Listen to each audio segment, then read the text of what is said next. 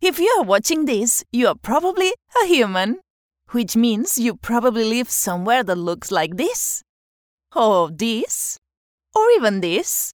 But if you are an animal in the forest, your house probably looks a little more like this, or this, or this, or this, or this, or this, or this. See, the rainforest isn't just a bunch of trees. It's also a home to millions of species of all shapes and sizes.